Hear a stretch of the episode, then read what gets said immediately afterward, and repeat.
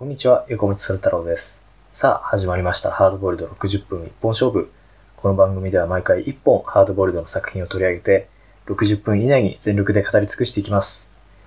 ということで、えー始まりましたハード分ですけれども、今回は特別編です。えー今回はこちらの特集をやっていきたいと思います。Amazon オリジナルドラマ、ボッシュシーズン1から3の、えー名シーン10選ということでやっていきたいと思います。いや、今までですね、結構真面目に一作品一作品取り上げてきて、割と小難しい話になっちゃって、その作品の面白いシーンとか、こう具体的な話が意外とできないことっていうのもあって、ちょっとそれについて反省してたので、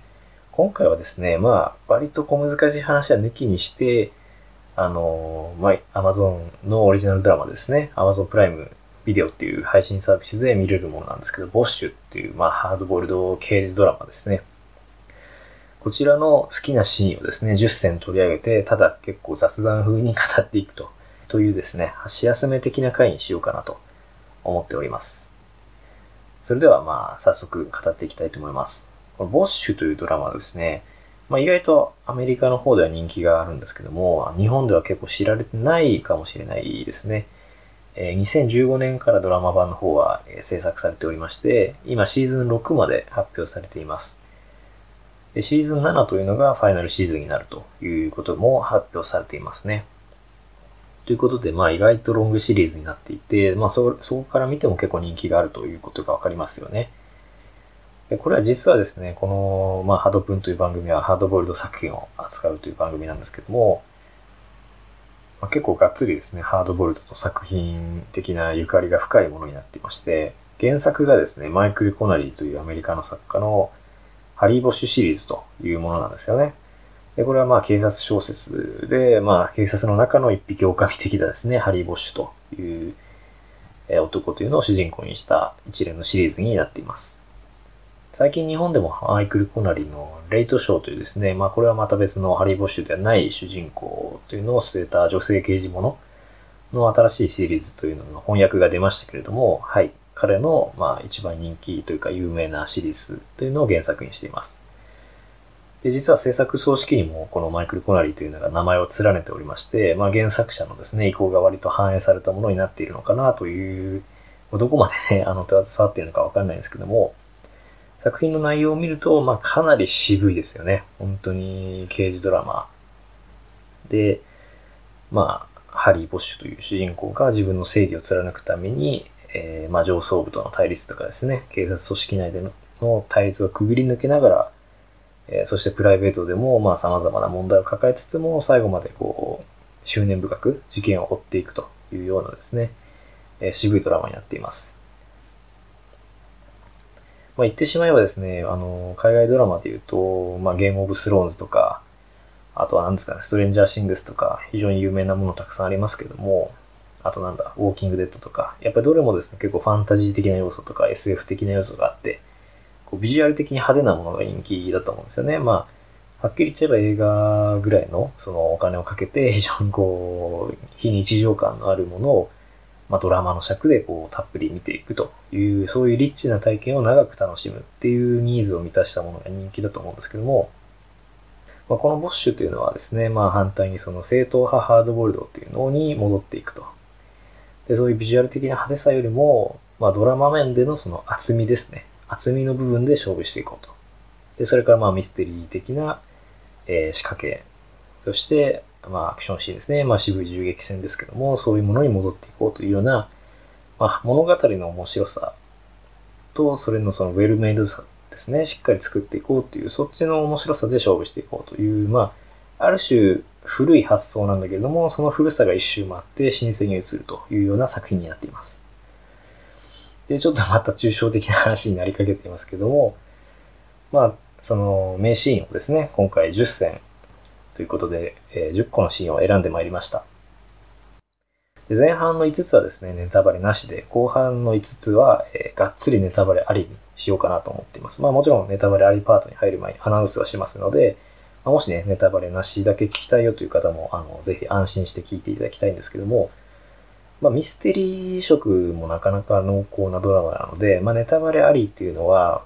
あの、まあ、よほどですね、見る前でも全然ネタバレ平気ですよっていう、そういう強者以外はですね、あの、聞くことはあまりお勧めしませんので、そこら辺はちょっと、あの、申し訳ないんですけども、自己責任で、あの、気をつけていただきたいなと思いますね。では、まずその10戦に入っていく前に、軽くですね、えー、ま、全、今6シーズンあって、僕はシーズン3まで見てるんですけども、あちなみに原作の方は読め、あの、まだ読めていなくて、まあ今回はドラマ版に限った話になるんですけども、まそこら辺もですね、いつもだったらしっかり原作も読んでみたいな、あの、がっつり批評していこうみたいな感じなんですけど、今回はまあその原作も読めていないってことで割と軽いノリで話していこうかなと思いますので、ちょっとですね、あの、ミスとか甘い解釈とかがあっても許していただきたいなと思います。まず簡単にシーズン1から3のあらすじを説明したいと思うんですけども、主人公はですね、ハリー・ボッシュという、まあ割と年配なんですよね。なんでしょうね。まあその年齢がそのままズバリ出てきてないんですけども、まあ割と4、50代、40代後半か50代前半ぐらいじゃないかなっていう、まあ、ベテラン刑事ですよね。その男が主人公ということで、まあ一度結婚していて娘もいるんだけど、その妻とは別れているという状態で、まあ娘のマディというのが14歳だったかなの誕生日を迎えるっていう話があったと思うので、まあそれぐらいですね、割と大きな娘さんがいる、まあ年齢ということですね。まあ正直もうすぐ別、その引退っていうことも考えなくちゃいけないっていうような、そういう年齢の、え刑事が主人公です。まあ、この時点ですでに渋いですよね。割とそのティーンエイジャーとか、まあ年いってても2、30代とか、そういう、まあ、年齢のキャラクターが主人公ってパターンが多いと思いますけども、まあ、ある種時代遅れになりつつある男ですね。すでにベテラン、あの、というか、引退というものが見え始めている、そういう年齢の主人公になっています。で、シーズン1でどういうところから物語が始まるかというとですね、その主人公のハリーがとある重要参考人というか容疑者を追っていて、まあ彼を拘束する、しようとするんだけども、えその男がですね、ポケットに手を突っ込むんですよね。拘束しようとしている瞬間に。それで、まあ、発砲されると思ったボッシュが、えー、まあ、本人的には正当防衛で撃ってしまうと。でそれによって、その男が死亡してしまうという事件から物語がスタートします。で、その2年後ですね、シーズン1のメインの舞台になるのは2年後。で、その物語の冒頭で起きた射殺事件というものの裁判ですね、というのが、え進みつつ、少年のですね、白骨化した遺体が見つかるという、その白骨化事件というものを追っていくというストーリーになります。それからもう一つですね、メインになる事件があって、これはまあ、仮に名前を付ければレイナード・ウェイツ事件とでも言えばいいんでしょうか。まあ、そのウェイツという男が、えー、まあ、車に乗っていたところをですね、ちょっと怪しいんじゃないかということで警察官に止められると、なんと中から遺体が出てくるという事件で、まあ、この男が、あの、当初のその1個目の白骨化事件とは何も無関係に見えてですね、えー、実はその少年を殺害したのは昔の自分であるということを自白するんですよね。それによって全く無関係に見えたこの2つの事件に、まあ、つながりが強制的に生まれてしまうというので、えー、両方ともハリー・ウォッシュが追っていくというようなストーリーになってきます。メインの事件についてはそこら辺なんですけども、まあ、あの、名シーン解説でも関係してくると思いますので、ちょっと丁寧に、えー、どういうサブプロットがあるかとか、ハリー・ボッシュがどういうことかかっていうことも説明したいと思うんですけど、ボッシュはですね、あの、もともと、まあ、孤児というか、シングルマザーに育てられて育ったんですけども、その母親がですね、あの、娼婦をやっていたんですけども、え客の一人に何者かによって殺害されてしまうという事件が少年の時に起こっています。まあ、なので、その、娼婦に対する殺人とかですね、少年が虐待された、まあ、今回の白骨化事件も骨のその痕跡から見るとかなり少年というのが厳しい虐待を受けていたらしいということがわかるんですけども、まあそういったものに対して強く感情移入して、被害者に同調して捜査するというタイプで、まあそのことをですね、上司にもこう咎められたりするんですけども、まあそれが俺のやり方だと。いうスタンスで、え事件を追っていくというタイプで、まあ割と過去にトラウマを抱えていると。いう、まあこれもハードボールドもので言うから設定ですけども、そういう主人公になっていますね。一見するとそう、こわ表でそんな、あの、暗い過去がないように見えるんですけども、結構その少年時代の暗い思い出というか、まあ、意外と繊細な部分もあるということですね、そこら辺は。でちなみにこの過去に起きた母親のその殺害事件というのが、まあ実は未解決事件ですね、コールドケースになっていて、まだ犯人が分かっていないんですよね。まあ、なので、ボッシュはですね、こう、まあもうすでに30年前かなぐらいの事件なんですけども、それを独自に追っているというところもあって、まあこの過去の母親の殺害事件の真犯人が誰なのかというのもですね、まあ各シーズンで結構その、薄く描かれていく、そういうサブプロットになっています。で、まあそうですね。それから、刑事になる前なのか、うん、刑事と刑事の間なのかわかんないですけど、軍人だった時代というのがあって、まあ911のですね、あの、後にアフガニスタンにも派兵された経験があって、しかもかなり優秀な軍人で、まあグリーンベレーですね、特殊部隊出身だったという設定もあって、かなり戦闘能力とかですね、あの、敵の探知能力みたいなものにも長けている。まあ、それからアメリカのその軍隊に関する知識ですね。結構軍人出身者みたいなキャラクターも出てくるんですけど、そういったものに対する知識もある。というキャラクターになっています。まあ、その辺もですね、実は結構ハリー・ボッシュの人格にかなり影響を与えているというか、まあ、暗い影を落としているんですけども、えー、そこら辺はね、具体的に名シーンであの解説していきたいと思います。で、この作品の特徴はですね、まあ、ハードボイルドものでありながら、割と事件だけでなくて結構プライベートの生活ですね。ボッシュっていう男の人生全体にこうスポットを当てたみたいな、そういう、まあ、いくつもの物語の層があるというところが特徴だと思いますね。まあ、なのでシーズン1でもジュリア・ブレイシャーというですね、新米警官。まあ、新米といっても、まあ、もともと弁護士をやっていて、もう一回セカンドキャリアで警察になったっていう人物なので、30代前半とかなのかな。まあ、それでもね、結構ボッシュから見たらかなり若い女性ですけども、しかも部下のね、女性に、えー、まあ、手を出すと、手を出すっていうあれではないですけど、まあ、二人ともね、合意の上で恋人関係になったりとか、そういう恋愛も描かれます。このジュリアがね、実はその、まあ、刑事志望で、ボッシュみたいな殺人家のこう刑事になりたいと思っていて、結構無鉄砲でね、あの、ヒーロー願望があったりして、そこら辺ボッシュから見るとこう自分自身に重なってきて、ついつい説教をしてしまう。でも、その、やっぱり、ジュリアから見ると、まあ、恋人なので、やっぱりそういう上から目線で上司みたいに言われたくないっていうので、えー、対立してしまったりとか、そういう面も描かれてますね。まあ、それから3つのシーズン通して重要になりますけども、元の奥さんですね、それから娘のマディという2つ、2人の人物との関係性というのが重要になってきます。シーズン1の時点では、まあ、奥さん、元奥さんにもマディにも、えー、な、なんでしょうね、しばらく会っていないと。いう状態で、まあ、友人であり、えー、良き上司でもあるですね、警部補のグレイスという女性警部補がいるんですけども、彼女にまあクリスマスぐらい会いに行きなさいよみたいな感じで言われたりとか、まあ、ちょっと避けてるところがあるんですよね、その二人を。でも結構マディの方は、あの、お父さん子でボッシュに会いたがっていたりとか、まあそこら辺ある種、このドラマってかなりリアルなテイストで描かれてるんですけど、マディとボッシュのあの関係性は、まあ日本人だからかもしれないですけど、そんなにこの14歳っていうなんか一番お父さんのことをこう毛嫌いしそうな年齢なのに、そんな仲いいかなっていうのはちょっとフィクショナルかなっていうか、まあ男の願望的なところを感じなくもなかったんですけど、まあそういうね、仲のいい親子もいるでしょう。すごいいい子なんですよね、このマディが。だからこそな、なんだろうなという気もしなくはないですけど、まあ、そのマディを避けてたけれども、だんだん仲良くなっていくみたいなサブプロットも、えー、シーズン1で描かれていきますね。でそれからもう一つ重要なあの、もう名シーンの解説にさっさと入りたいんですけども、ちょっと話の構造がね、意外と複雑なんで、そこら辺説明しなくちゃいけないんですが、もう一つシーズン1で、まあ、三つのシーズンを通して重要なんですけど、重要になってくるのが、えー、デピディチーフ・アービングという人物がいまして、まあ、副本部長ですね、のアービングという黒人の非常に偉いボッシュの上司なんですけども、彼がまあ、次期本部長を目指して、こう、政治的な闘争というかですね、あの、駆け引きを繰り広げていくというストーリーがありまして、まあ、現職の検事と対立しているんですよね、シーズン1の時点では。で、その検事というのを、まあ、やり込めるために、えー、ボッシュに、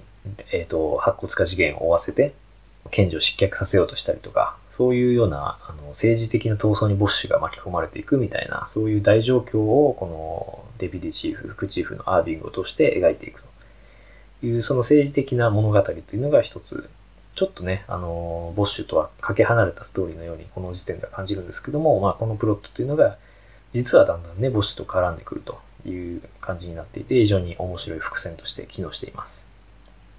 もちろんこのアービング単体の物語としてもね、結構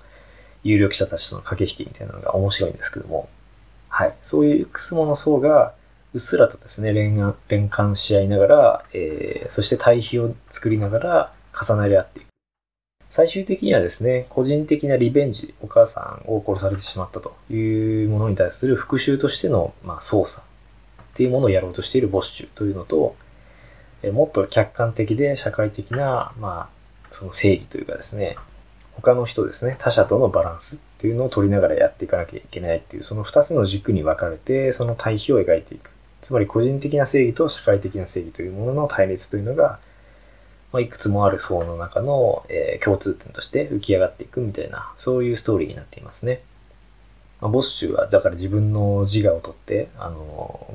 画を通して操作していくのか、それとも、こう、まあ、プライベートでは、まあ、マディとか、自分の元の奥さんとか、そういったものを尊重して、えー、まあ、ある種何か一定の距離を置いて操作していくのか。まあ、それからシーズン1を通してですね、しつこくその裁判の描写ですね。ボッシュの行動というのは正しかったのかっていうのを問う裁判の描写というのがあって、社会とその刑事との関係性ですね。社会が思うその正義というのと折り合いをつけられるのかっていうドラマがあって、一体どっちを取るんだろうっていうのをこう揺れ動きながらストーリーが展開していくんですよね。でちょっと時間が経ってしまっているので、シーズン2、シーズン3はこうざっと説明しますけども、シーズン2は、えー、まあ、とある車のトランクの中から遺体と大金が発見されるというストーリーで、まあ、その被害者というのが、ポルノ映画のプロデューサーなんですけども、まあ、彼がですね、実はマフィアの資金洗浄役だったっていうことがだんだん分かっていって、えー、そのマフィアというものとの関係性っていうのをこうだんだん洗っていくというようなストーリーになっています。でそれからですね、ちょっと全くこれとは関係ないサブプロットが入ってきて、さっき説明した副所長、副本部長のアービングというのの息子のジョージというのが出てきて、まあ、彼をですね、出世させるためにアービングが、あの、潜入捜査をやらせてるんですよね。悪徳警官の、まあ、チームというのがいて、その仲間にさせることでどういう悪さをしているのかとかっていうのを探らせているっていう、まあ、二つの、えー、ストーリーがあります。で、これがまあ、後々合流していくのかしてないのか、していかないのかみたいなところがですね、あの、見どころになっています。で、シーズン3ではですね、今度はボッシュが、えー、とあるキャンピングカーの中で、あの、男が殺害されたという事件を追っていくというものになっていて、まあ、殺害されたのはビリー・メドウズという男なんですけども、彼は、あの、元特殊部隊、元軍人だったということが分かってきて、まあ、その軍人仲間との関係性とかを追っていくというストーリーですね。で、その中で、えー、まあ、ボッシュ自身もですね、元特殊部隊員ですから、彼の軍人としての過去っていうものも浮かび上がってきて、えー、まあ意外と似た者同士だったりするんですよね。軍人で帰ってきた人たちと、まあ元軍人で今警察官であるボッシュっていうのは共通点もあるんですけど、まあそういう似た者同士である者たちの戦いというような展開にもなっていきます。シーズン3でですね、新規軸として入ってくるのがですね、まあ、とあるですね、アルコール漬けの男が殺害されたという別のまた事件がありまして、この事件というのを、まあ、ジミー・ロバートソンという別の、これも非常に優秀なナンバー2と呼ばれている、ナンバー1がボッシュなんですけども、その LAPD ですね。ロサンゼルス市警の中で一番優秀な殺人家の刑事はボッシュなんですけど、その2番手が、まあ、後にね、シーズン4で言われてるんですけど、ジミー・ロバートソンが2番手って言われてて、まあその2番手であるベテラン刑事のジミーが、えー、まあそのアルコール漬けのガンという男の殺人事件を追っていくという中で、ボッシュが犯人なんじゃないかっていう風にですね、あの、ボッシュ自身が容疑者にされていくというストーリーがあって、まあ非常にだからボッシュは追われながらも、殺人事件を追いながらもっていうですね、ちょっと複雑な展開になっていくんですよね。で、それプラス、物語が始まった段階ですでに裁判が始まっていて、まあ、え、とある映画監督がスピアという女性を殺害したんじゃないかと疑われている事件というものを立証しようとしてるんですよね、ボッシュが。で、その3つの事件というのを、まあ、同時並行で描いていくというような展開になっていて、非常にプロットが複雑ですね。シーズン3は。にもかかわらず僕はシーズン3が一番好きで、まあ、このジミーがですね、厳しくこう、ボッシュを追求していく。で、ボッシュ自身も実はその、まあ、ガンという男の、アルコール漬けの男の殺人事件とは、まあ、実際ゆかりがあって、昔彼を捜査していた担当がボッシュだったんですよね。で、連続殺人犯と怪しまれているというか、まあ、ボッシュ自身はそう直感してるんだけども、立証できなかったという過去があって、自分自身の手で彼を罰してしまったんじゃないかという疑いの目が向けられるんですよね。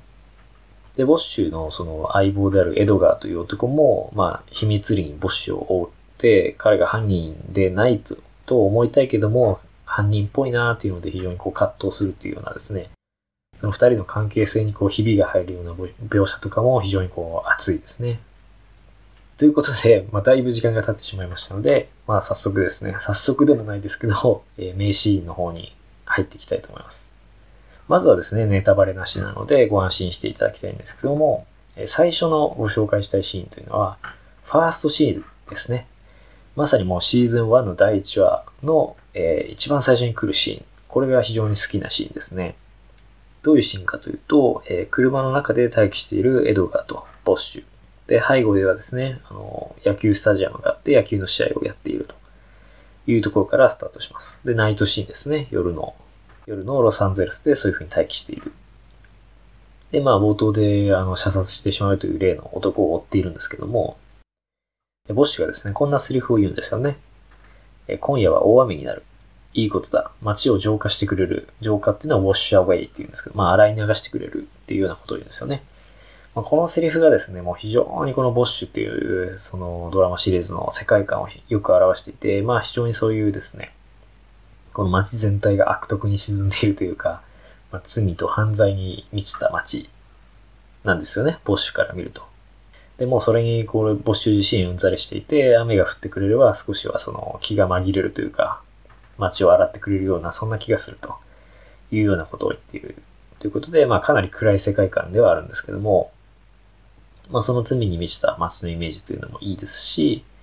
ただですね、まあ、後々というか、まあ、先ほどもご説明したように、そこで自分自身がですね、非常に大きな罪を犯してしまうというようなこともあるので、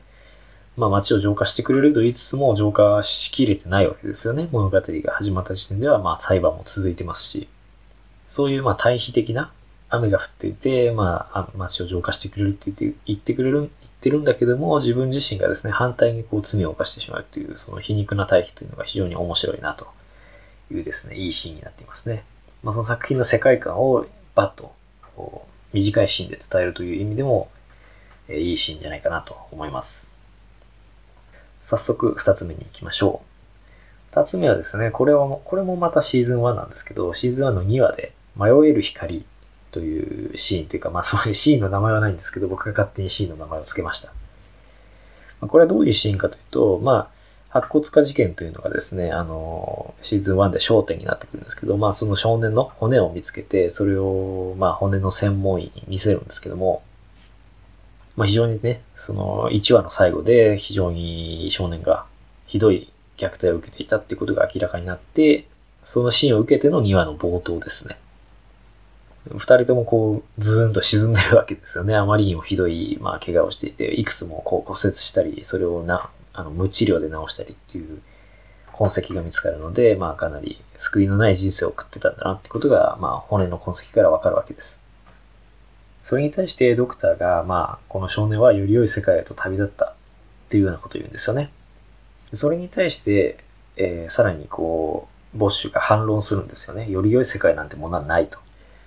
ドックはそれにさらにですね、あの、ただ信仰というものは、まあ非常に重要なんだよっていうようなことを悟すようなことを言うんですよね。信仰のおかげで悲惨な事件にも対応できできるんだというようなことを、まあドックが言うんですけど、それを受けて、ボッシュがちょっと長めのセリフを言うんですよね。それが僕は非常に好きなので、あの、ちょっとご紹介したいと思います。こんなこと言うんですよね。アフガニスタンに行った時、トンネルや洞窟に入ることがあった。中は真っ暗だ。ヘッドランプを消すとそこに光が見えるんだ。迷える光だよ。魂がその場に囚われているようだった。より良い世界なんて信じない。迷える光で満ちたこの世があるだけだ。 by ボッシュということで、原作がハードボイルド小説ということもあって、まあそれ 読んでないので、なんかこう、原作との比較みたいなことできないんですけど、ボッシュのその心理描写っていうのは結構少ないんですよね。プライベートの娘とか元奥さんとかの関係性を通してようやくボッシュが何を考えてるかとかっていうことがわかるので、こうボッシュが自分自身の考えを言うシーンって意外と少ないんですよ。なので、こういうそのしんみりとちょっと自分の考えを語ったり、自分の過去を語ったりっていうシーンっていうのは非常に貴重で、ボッシュっていう主人公のキャラクターというのが、まあそこから分かってくる。まあそれを判断するための非常にいい材料になるんですよね。まあ、基本的にウォッシュはその非常に圧が強い警察官なので、お前やったんじゃねえだろうな、みたいな感じでこう、基本斜め上から人を見下しているんですけども、まあ、それやってると彼のその考えっていうのは間接的にしかわからないんですよね。だからこういう自分語りが、あの、自分語りをするシーンがあるおかげで、まあ、ボッシュの考えがわかると。で、これは非常に重要なボッシュの価値観を語ったセリフで、面白いのは、まあ非常に現実主義的な考え方ですよね。あの、まあドクターもどこまで本気でそのより良い世界へみたいなことを言ってるかわかんないですけども、まあボッシュをね、慰めようとして言ってるのかもしれないですけども、それを突っぱねるわけですよね、ボッシュは。そんなものなんてないんだと。いわゆる光、まあ、魂がこう光になって暗い洞窟の中にさまさまよっているようなで、自分自身もさまっているようなっていうところが続くのかもしれないですけど、まあそういう世界で、まあだからこそですね、被害者のこう胸を晴らすために自分は戦い続けるというような、まあそういう価値観を持って彼は孤独に操作をしているということがわかる。まあ、かなりその、なんでしょうね。もっと気楽に生活している人ってたくさんいると思うんですけど、まあボッシュから見れば世界はそういうこう苦しみに満ちている。かなり世界に対してストレスを感じている人物なんですよね。なんだけれども、ストレスを感じやすいタイプだけど、それに抵抗する能力もかなり強いタイプですよね、この人は。強い人物っていうのには、まあいろんなタイプがいると思うんですけど、そもそもその苦しみとか痛みとかを感じにくいっていう人もいるじゃないですか。非常にこう鈍感なタイプというか悪く言ってしまうと。で、ボッシュはでもそうじゃないですよね。人の痛みとか苦しみっていうのはすごくわかるんだけども、あえて無視してる。それにこうじっと耐えてるっていう人物で、まあそれに対して強く抵抗することがこう彼自身の生きがいというか使命になっているという人物で、まあテンションが高いんですよね。あの、テンションが高いっていうのはイエーイみたいな感じではなくて、まあこう、圧力、世界からかかってくる圧力に対して、こう常にこう頑張って抵抗して、こう、踏ん張って常にこう生きているという人物なんですよね。まあ、その考え方っていうのが軍人時代のですね、こう迷える光っていう、まあ、ビジュアルなですね、風景に託して語られていて、まあ、彼のこう過去というのも垣間見えて、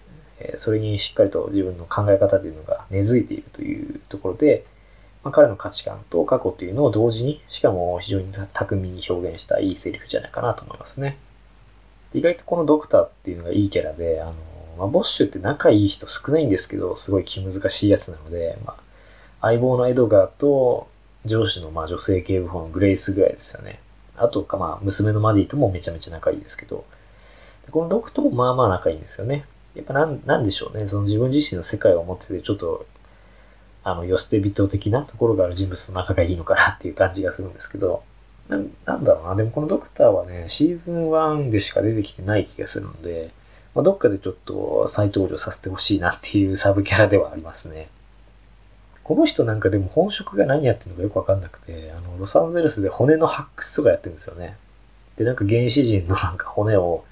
あの、娘のマディに見せて説明してるシーンとかあったりして、発掘やってみるみたいな感じで、あの、まあ、もし、マディがね、遊びに来たりするんですけど、普段はラスベガスに住んでるんですけど、まあ、ロスに遊びに来るみたいなシーンがあって、そういうやりとりもあるんですけど、だからなんか考古学者なのか、なんかその骨の医学の専門家なのか、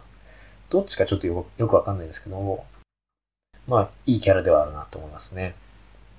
それから3つ目のシーンなんですけども、えー、こちらはですね、シーズン1、これもシーズン1ですね、の第6話からのシーンですけど、あ、迷える光はシーズン1の2話ですね。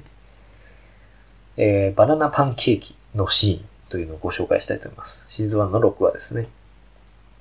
これはですね、まあサブプロットの場面なんですけど、まあその娘のマディと、えー、久々に再会するというところで、まあいいところを見せたいと思ったんでしょうね、ポッシュも。彼女に対して、あの、クリスマスの時期なので、プレゼント買ってきて、あとですね、朝食も買ってきてあげるんですよね。まあ、朝食の材料ですね。で、俺が作るよという感じで、いいお父さん感を頑張って出そうとするわけですよね。で、何を作るかというと、バナナパンケーキなんですよ。パンケーキの中に、まあ、スライスしたバナナが入っていて、みたいなもので、あ、言っててなんか食べたくなってきましたけども、結構美味しそうなんですよね。で、それに、あの、なんか自分が行ってるお気に入りの店のスタイルだみたいなこと言ってましたけど、お皿の上にあのシロップを敷いて、で、さらにその上に焼いたパンケーキを乗せる。で、食べるっていうのが、まあ、おすすめのスタイルだということで、意外とボッシュってパンケーキとか食べるんだなって思いましたけどね。甘いものとか一切食べそうな、食べなさそうな顔してるんですけど、結構そういうグルメなところもあるというかね、まあ、割と武骨な人なんですけど、ジャズを聴くのが趣味だったりとか、映画の原案を担当したことがあるとか、なんか意外とちょこちょこっと文化的な趣味がある。いわゆるいい趣味。大人ないい趣味。一般的に言うところのいい趣味みたいなものを持ってるっていう描写もあって、そこがなんか、案外、なんでしょうね。そういう文化的な仕事とかに就きたかった時代もあったのかなみたいな、そういうことを想像させますね。で、そのバナナパンケーキなんですけど、まあ、どうっていうふうに娘に聞いたら、ああ、全然美味しいよみたいな感じで答えてくれるんですけど、で、そこで再婚したですね、レジーという中国系の男性、あの、まあ、元奥さんの今の旦那さんっていうのが、まあ、やってきて、お、何食べてんの？みたいな感じで聞いてくるんですよ。で、パンケーキだよ、みたいな感じで答えて、すごい美味しいということを言うんですけど、ああ、チョコチップ入りのやつ？みたいなことをですね、レジーが言うわけですよ。お前あれ好きだもんな、みたいな。でそしたらもうすぐですね、あの、マディが、いや違う、バナナパンケーキって食い気味に否定してくるんですよね。そこでちょっと、あの、レジも、ああ、まあそう、そうだよね。もちろんそうだよね。みたいな感じでこうフォローに入るんですけども、要はですね、まあ昔好きだったんでしょうね。多分バナナ入りのパンケーキ。で今は好物がちょっと変わっちゃってて、チョコ入りのパンケーキっていうのをよく食べてるんですよ。だからそこでですね、まあ、ボッシュはちょっと気まずそうな顔するんですけど、娘の好みがこう時間を経て変わっちゃってたんですよね。まあこれは多分あるあるなんだろうなっていう、そういうなんかちょっと離れて暮らしてた親子とか、あるあるなんだろうなって思うんですけど、やっぱりこう子供の頃の趣味と今の趣味とかってこうすぐ変わっていくもんだから、お父さんの中ではなんか娘がずっとバナナパンケーキが好きみたいな ところがあるけど、実はちょっと変わっちゃってたみたいなね、非常に気まずいシーンで、まあ、二人の間のその流れていた時間の違いというか、今は娘のことをレジーっていう別の男性のことがよく知ってるっていうのも、まあ、ボッシュ的にはちょっといい気持ちはしないですよね。で、しかも、娘のマディにそれをこう気遣われちゃうんですよね。いや、そんなことないみたいな感じで、こう、食い気味に否定して、あの、まあ、そのチョコ入りのパンケーキの話はなかったことにしようとするところで、まあ、お父さん気遣ってるんですけど、その娘に気を使わせてしまった情けなさみたいなものも、こう、ボッシュの中では多分あって、まあ何かこう特にセリフがあるわけじゃないんですけど、ボッシュのその苦々しい顔によってですね、そこのお父さん、まあ普通のお父さんですよね、こういうところからすると。まあそういう気まずさが伺えるっていうのがですね、まあこういう立体感がいいんですよね、でもこのボッシュっていうドラマは。普通の映画だったら、あの、ここまで細かく描かないだろうなっていうプライベートも結構じっくり描いていくので、まあこれドラマシリーズならではですし、あの、こういうしっかりとですね、レイヤーをこう重ねていくっていう、まあ、ストーリーテリングって最近ない気がするので、非常に豊かな、まあ、人間性というかですね、立体的な人間が楽しめるというところが、まあ、このボッシュっていうドラマの一番の魅力だと思いますね。なので、まあ、ちょっとしたシーンなんですけど、このバナナパンケーキというのを名シーンとして選ばせていただきました。まあ、娘とのね、関係性を描いた一つの、まあ、ちょっと具体的な1エピソードとしていいんじゃないでしょうかね。短いシーンなんですけどね、本当に。ということで、え4つ目のシーンに、えー、移っていきましょう。今度はですね、シーズン2の第3話から紹介したいんですけども、You are my son というシーンですね。これ、衝撃的ですね。まあ、どういうシーンかというと、これはボッシュのシーンではなくてですね、えー、副本部長のアービングの息子であるジョージが、えー、まあ、単体でというか、一人だけで映っているシーンなんですけども、彼がですね、シーズン1からまあすでに登場しているキャラクターなんですけど、あの、結構軽いノリのやつというか、アービングはすごく堅物の、あの、副本部長なんですけども、正義感も強いというところで、でもまあ出世のことにしかあんま興味がない人物で、非常に政治闘争に日々明け暮れているというタイプなんですよね、お父さんは。でもその息子の、まあ、ジョージというのはあんまりそういう出世とかに、えー、シーズン1の時点では興味なくて、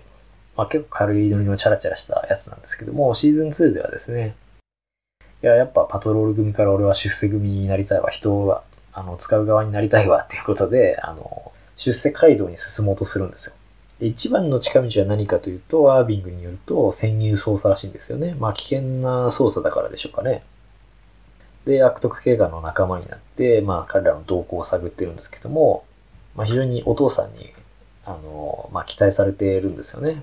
あの、辛抱しろよとか、いろんなことを言われたりして。まあこれの前のシーンでね、いろんなこと言われるんですけど。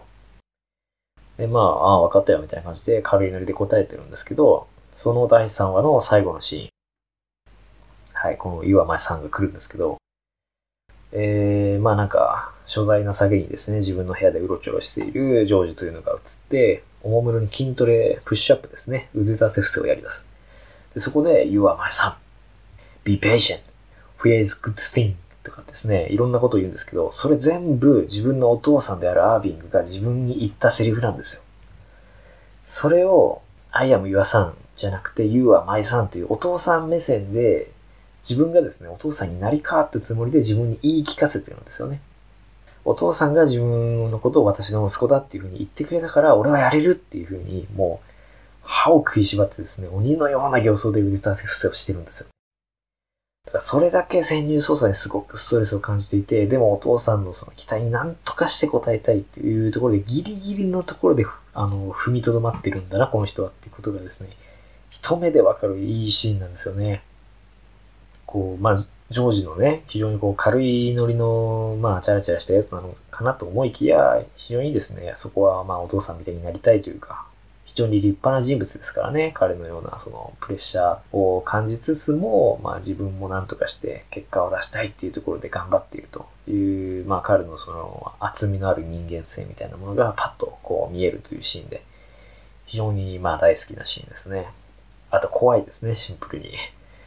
サイコホラー的な面もあるかなと思いますけども。それから5つ目のシーンに移っていきましょう。これはですね、しっかりつかめのシーンですね。ホールドファースト。どういうことかと言いますと、これはシーズン3の第2話から出てくるシーンなんですけども、まメドウズという男がですね、キャンピングカーの中で何者かに殺害されたという事件をボッシュが担当して追っていきます。で、相棒のエドガーと一緒にそのメドウズの、えー、預けていた荷物というのを見に行くというシーンなんですよね。で、その荷物というのが、あの軍人がですね、退役時にもらうトランクというものらしいんですよね。で、ボッシュ自身も元特殊部隊員なので、そこら辺の、まあ、なんでしょうね、アメリカ軍カルチャーみたいなものにすごい詳しいので、まあ、一目でわかるわけです。あ、こいつ元軍人なんだなっていうのが。で、そこでメドウズの荷物の中に入っている写真というのを見ながら、まあ、アフガニスタンとかね、いろんなところに行ってるんですけど、自分の過去を話すというシーンなんですよね。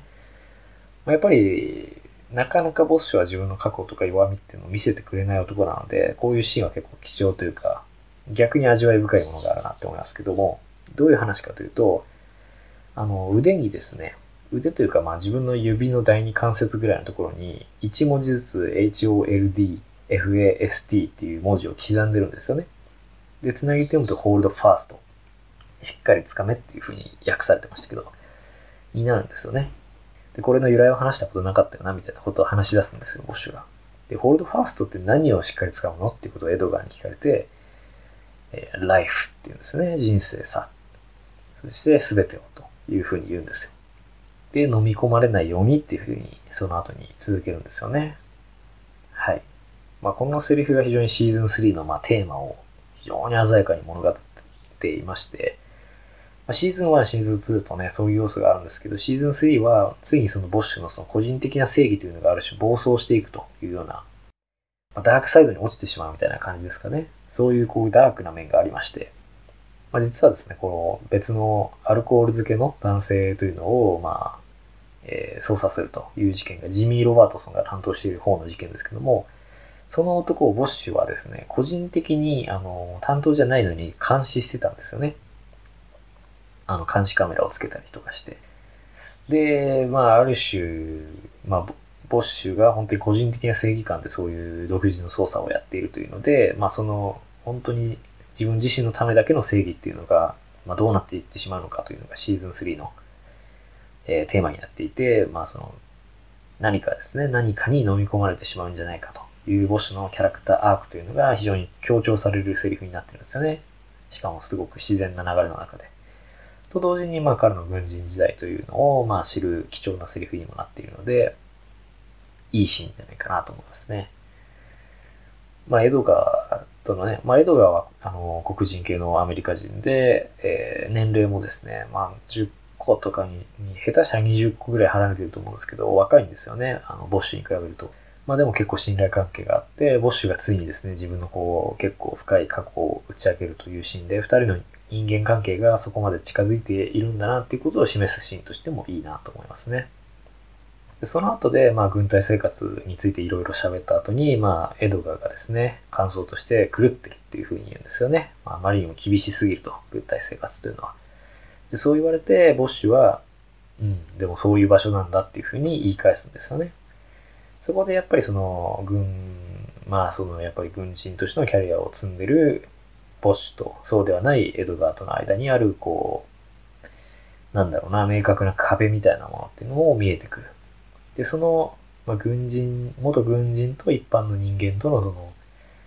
何か、何かが決定的に違うみたいなものがですね、あの、シーズン3のテーマというか、非常に大きな、あの、モチーフにもなっているので、そういうものを示す会話にもなっているかなと思いますね。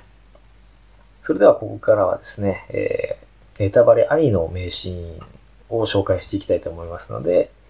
ネタバレありはですね、ちょっとごめんこうりたいという方はここまでご清聴ありがとうございました。はい。それでは、ここからネタバレありに入っていきますので、ご注意ください。え6個目のシーンはですね、ガラスパリーンのシーンですね。これはもう、本当にネタバレになるので、シーズン1の第10話のあのシーンなんですけども、しかもかなり最後の方のシーンですね。本当に見てない方は、まあちょっと聞かない方がいいかもしれないくらいのやつなんですけど、えー、まあご注意ください、そこら辺。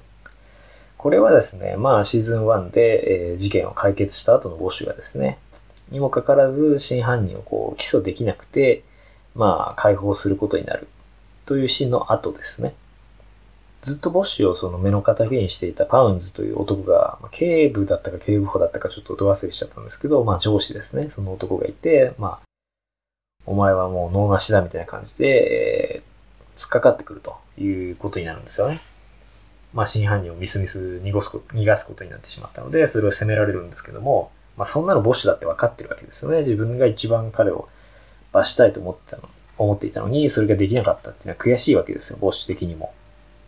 でもそれが、それをいいことにですね、パンツがガーンといろいろ言ってくるので、ついに、えー、ブチ切れたボッシュが彼をバーンとぶっ飛ばして、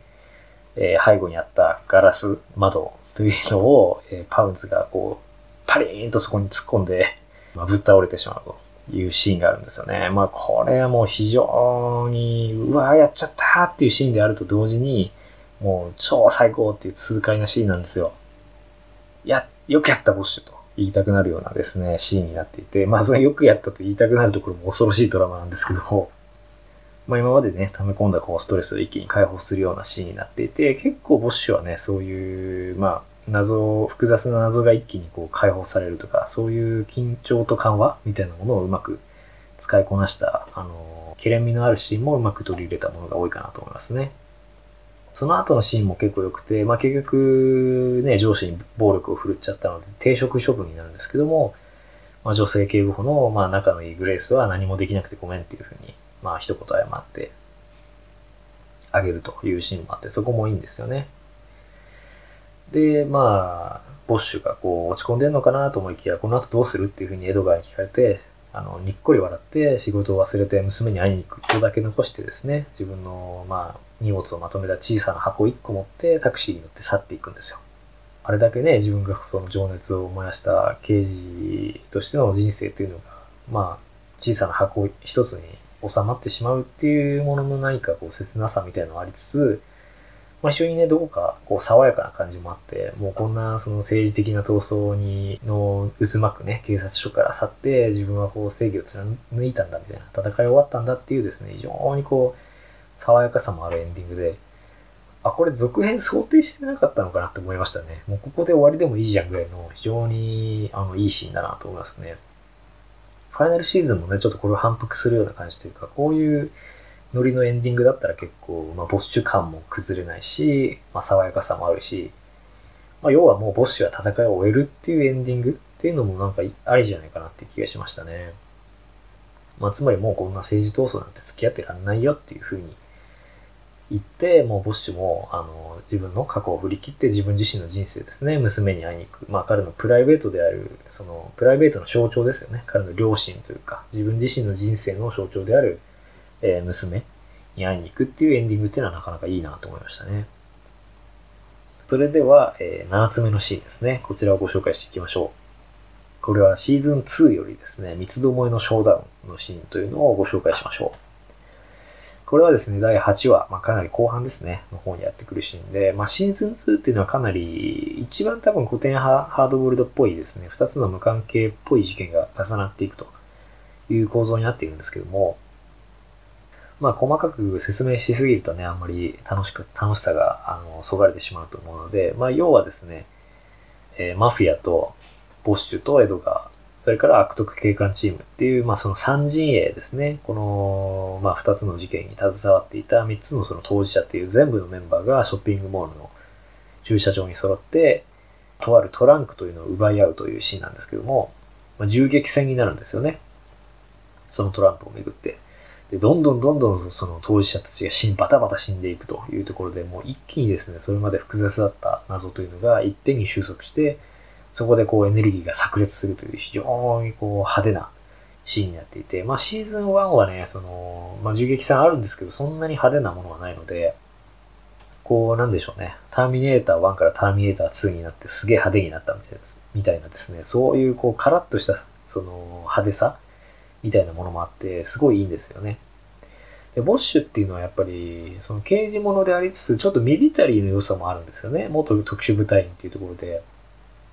やっぱりこういうすごい激しい鉄火場になっても全然そのマシンガンを持った敵とも、あの、拳銃一丁で戦えるっていうのがボッシュの凄さなので、まあ、彼の戦闘技術というかですね、というのを見せるという意味でもいいシーンだし、あやっぱりこの人元軍人だなっていうところで恐ろしさみたいなものを感じるというところで、やっぱりその、まあシンプルなシーンなんですけどね、厚みも感じさせるといういいシーンじゃないですかね。で結構時間がなくなってきたので、サクサクいきましょう。8個目のシーンですね。えー、銃弾を拾うボッシュと、それについて尋ねるチーフ。まあ、アビングですね。というシーンですね。これもシーズン2で、えー、7話からの紹介になるんですけども、えー、本当にネタバレになります。いきますよ。このアービングの息子であるジョージというのが途中で死んでしまうんですよね。まあ、潜入捜査がバレて、強盗と見せかけて殺されてしまうという展開になるんですけども、もう大ショックなわけですよ。副本部長のアービングからしてみたら、もう出世させてあげようと思ってそれやってたら、ある日突然息子が被害者になっていたというところでもうショックを受けて、もうそれまでね、あの、副本部長っていうのはこう、ボッシュの敵として描かれていた、まあ、中立的な敵みたいな感じですね。まあ、自分のその利害に基づいてボッシュをこう利用していたんだけれども、ある日突然その息子を失ってしまったことで、俺って今まで何やってたんだろうみたいな感じでこう呆然とするんですよね。で、その次期本部長の座を狙っていたんだけれども、なんかそれすらどうでもよくなって、え、息子をですね、たった一人で操作するという、もう本当にハードボイルド的なですね、彼自身がハードボルトの私立探偵のような独立とドッポの存在になっていくんですよね。で、その中で、えー、今まで敵対していたボッシュとついに協力するというシーンがこの、えー、8個目のシーンなんですよ。で、ボッシュがです、ボッシュをですね、まあ、ある部屋に呼びつけるんですよね。アービングが。で、ボッシュが入っていくと、ずらーっと操作資料がですね、あの、ホワイトボードとかに並んでいて、あ、副本部長が操作してるっていうのが分かって、ボッシュがびっくりするんですよね。やっぱり今までこの人成人しか興味ない人なのかなって思ってたのが、やっぱ警官なんだっていうのが初めてわかるシーンなんですよ。で、アービングが言うには、市長選が近いので、あの、警察の不祥事をですね、上が隠蔽しようとしていると。そのために、あの、大々的な捜査ができないから、俺とお前、アービングとボッシュで、秘密裏に捜査する必要がある。だから、協力してほしいっていうふうに頼むんですよね。アービング的には、まあ、ボッシュがその必ずしも今まで好きな人物じゃなかったんだけども、まあ、息子を殺された立場になってみると、初めてというか、まあ、ボッシュの能力というか、本当にその正義のためだけに政治的な闘争には無関係で動いてくれるボッシュのありがたみというのがわかるというか、まあ、ボッシュとそのアービングというものの立場が、こう、急に接近してくるわけですよね。そこで、I need you, boss. お前が必要だというふうに言った瞬間、もう僕は拍手しましたね。かっこいいんですよ、むちゃくちゃこの、もともとね、敵対していた男同士がついに手を結んで、違法な捜査を始めるという展開がですね、いや、これはいいなと思いましたね。でそこでね、あのー、まあ、息子の葬儀に、まあ、ボッシュも来てるんですけど、まあ、空砲を撃つんですよね。あの、葬式の場所で。で、その空薬莢をボッシュが拾ってるのを見ていたんですけども、アービングが。なんでそれをやっていたのかっていうふうに聞くんですよ。で警官が殉職した時には必ずやっている習慣なんだということ、いうふうに答えるんですよね。でなぜって聞くと仲間だからと答える。ボッシュ。それを受けてアービングが、なら協力を、犯人を見つけたいっていうふうに言って、まあ二人が手を結ぶんですよね。犯人を見つけたいっていうシンプルなセリフなんですけども、今までね、その捜査も全部政治的な道具にしてきたアービングが、純粋にその息子を殺した犯人を見つけたいっていうことを言う、まるでボッシュみたいなことを言うわけですよね。もう正反対だった人物が、本当ピタッとこう、方向性が重なる瞬間というのが、ここにこう、成し遂げられていて、非常に力強いシーンで、この二人のこう、タッグというのがですね、いいんですよね。まあね、このシーズン2で仲良くなって、まあ、つかず離れずの関係がまた続くんですけど、かなりここで、えー、距離感が縮まるシーンなのかなという気がしますね。なかなか本当に熱いシーンじゃないかなと思いますね。それから、えー、9個目。これは子供に釈明するエドガー、えー、シーズン3第8話からのシーンですね。これもかなりのそのネタバレになるんですけども、シーズン3で、まあ要はですね、敵型にも元特殊部隊チームというのがいるんですよね。あの、まあ、ボッシュだけじゃなくて、元軍人の3人組というのがまあ犯人で、それはまあ視聴者にも示されてるんですけど、その3人とのまあ戦いになっていくんですが、エドガーがある日、その中の一人とばったり街中で出くわしてしまって、え相手がこう、撃ってこようとする動作というか素振りを見せたので、えエドガーが、まあ、射殺してしまうと、先に撃ってしまうという事件が起きてしまうんですよね。まあ、それによってメディアからも非常に激しく叩かれて、まあ今までね、そのボッシュがやってきたようなことをついにエドガーが、あの、非常にクリーンで、おしゃれ好きでね、あの、頭のいい、あの、ボッシュをこう、なだめる役というか、女房役だったエドガー自身がそういう事件を起こしてしまうということで、非常にこう、見てる側からしてもですね、え、江戸川っていうびっくりするようなシーンなんですけど、まあ、それに続いて、あの、まあ、自分がね、その、容疑者を撃ってしまったということを自分の子供、二人の子供に説明するっていうシーンがあって、非常にこれも見てて辛いんですよね。まあ、なんで撃っちゃったの？みたいなことを子供が聞いてくるのを淡々と一つずつ説明してくる、いくんですけども、テレビの刑事なら腕を狙うのになんで指導しなかったのみたいなことを聞かれて、現実には難しいんだとか、悪いことはしてないんだとかって言うんですけども、まあ、非常に頭がいいんですよね、江戸川の子供っていうのは。なんか科学展みたいなものに出品してたりとか。非常に利発な子なんですけど、じゃあなんで休んでるのみたいな感じでこう、いちいち突っ込んでくるわけですよ。でそれに対してなんとか一生懸命説明して、まあ、子供たちがですね、学校に行った後に、ふーっと一息ついて奥さんに向かって内務監査よりきついなこれはというふうに言うんですね。まあ、っていうのは、まあ、相手が先に銃を手にしたっていうふうに言うんですけども、そうじゃなくて、エドガーが先に、まあ、銃を手にしてしまったわけなんですよね。まあ、もちろん、その、おそらく撃ってきただろうなという状況ではあったんですけど、まあ、やっぱり自分が先に撃ってしまったという罪悪感がすごいあるわけですよね。子供にある種、その嘘を使わざるを得なかったというエドガーの辛さというのがですね、もう非常に意外らしく描かれていて、重みのあるシーンだなと思いましたね。それでは、えー、ラストのシーンを発表していきたいと思います。これはですね、えー、シーズン3第10話、最後の話ですね。もう必然的にネタバレになりますけども、無人島での決闘シーンというのをご紹介したいと思います。まあ、シーズン2のショーダウンに似てるんですけども、これもまあ、シーズン3のある種フィナーレを飾るショーダウンになるんですが、まあ、その軍人チームのリーダーであるタイ、ドブスタイというのがいるんですけど、まあ今はね、軍人じゃないので元タイなんですけども、なんでしょうね、すごくハンサムで背が高くて筋肉隆々としている白人。で、金髪でオールバックでっていうですね、あの、すげえ汚いキャプテンアメリカみたいなやつなんですよね。汚いっていうのは内面が汚いんですけども、仲間をあの、裏切って殺しちゃったりとかしていて、まあ、すごい仲間から尊敬されてるんだけれども、そういう、まあ、ある種、なんでしょうね。やっぱり部下をこう見下していたのかな。そういう自己中心的なところもあって、まあ、そのドブスが隠していた、仲間の一人が隠していた大金というのを無人島に探しに行くと。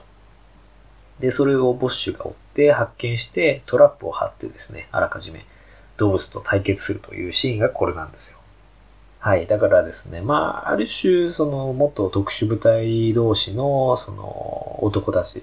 が、まあ、孤独に戦い合うというところで、どっちが強いんだろうっていうのをですね、まあ、観客の側でもこう疑問になってたんですけど、それに答えを出す、蹴りをつけるというシーンになっていて、非常に面白いんですよね。で、ナイトシーンで真っ暗な中、えー、ボッシュがですね、ロープとライトだけを使った非常に原始的なトラップを作って、えー、ドブスと戦いを挑むんですよね。まあ、その結果というのは、まあ、まあもちろん当然ボッシュ主人公なんて勝つんですけど、どうなるかっていうのはぜひ、あの、見ていきた、見ていただきたいと思いますね。まあ、その後ですね、あの、動物を取り調べるときに、えー、部下を裏切る体調ほどひどいものはない。戦地ならその場で死刑になる。お前を一生黒い小玉、ブラックエコーの世界に閉じ込めてやるという恐ろしい筒リを吐いて、ボッシュは去っていくんですよね。この黒い小玉、ブラックエコーっていうのは第3話でそういう会話をするんですけど、まあ、偵察任務に出ていくと、真っ暗闇の中でですね、自分の息にすらですね、びっくりつくことがあるんだと。でそれをブラックエコーだっていうふうに、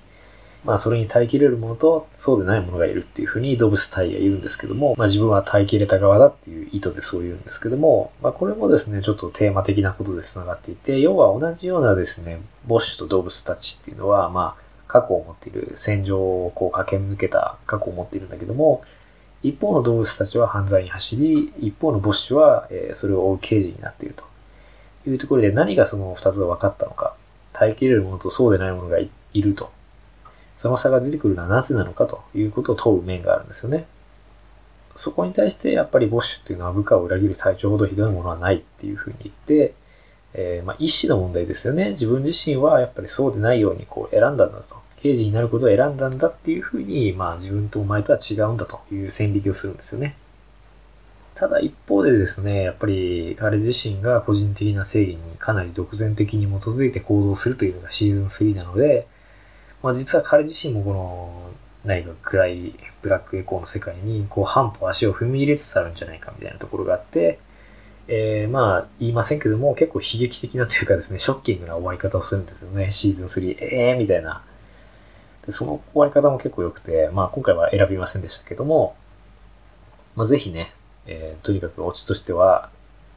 ボッシュ見てくださいということですね。でまだ僕はシーズン4とか、えー、6ですね、続きを見てないので、っていうのは、あの、1から3まで見て2週目に入っちゃったんですよね。1から3の。あまりにも面白くて、あの、レイヤーがたくさんある物語なので、どこに注目しても面白いんですよね。だから2回3回と結構楽しめるんですけど、まあそうですね、シーズン4から6まで、6まで、えー、また見たらあのご紹介したいと思いますし、まあそうですね、シーズン7が来たタイミングとかで、あの原作も踏まえた感想とか、原作単体のレビューとかも出したいと思っているので、えー、ぜひこのドラマ好きな方とか、そうでない方もですね、見ていただきたいなと思いますね。それでは今回はこの辺りで失礼いたします。ご清聴ありがとうございました。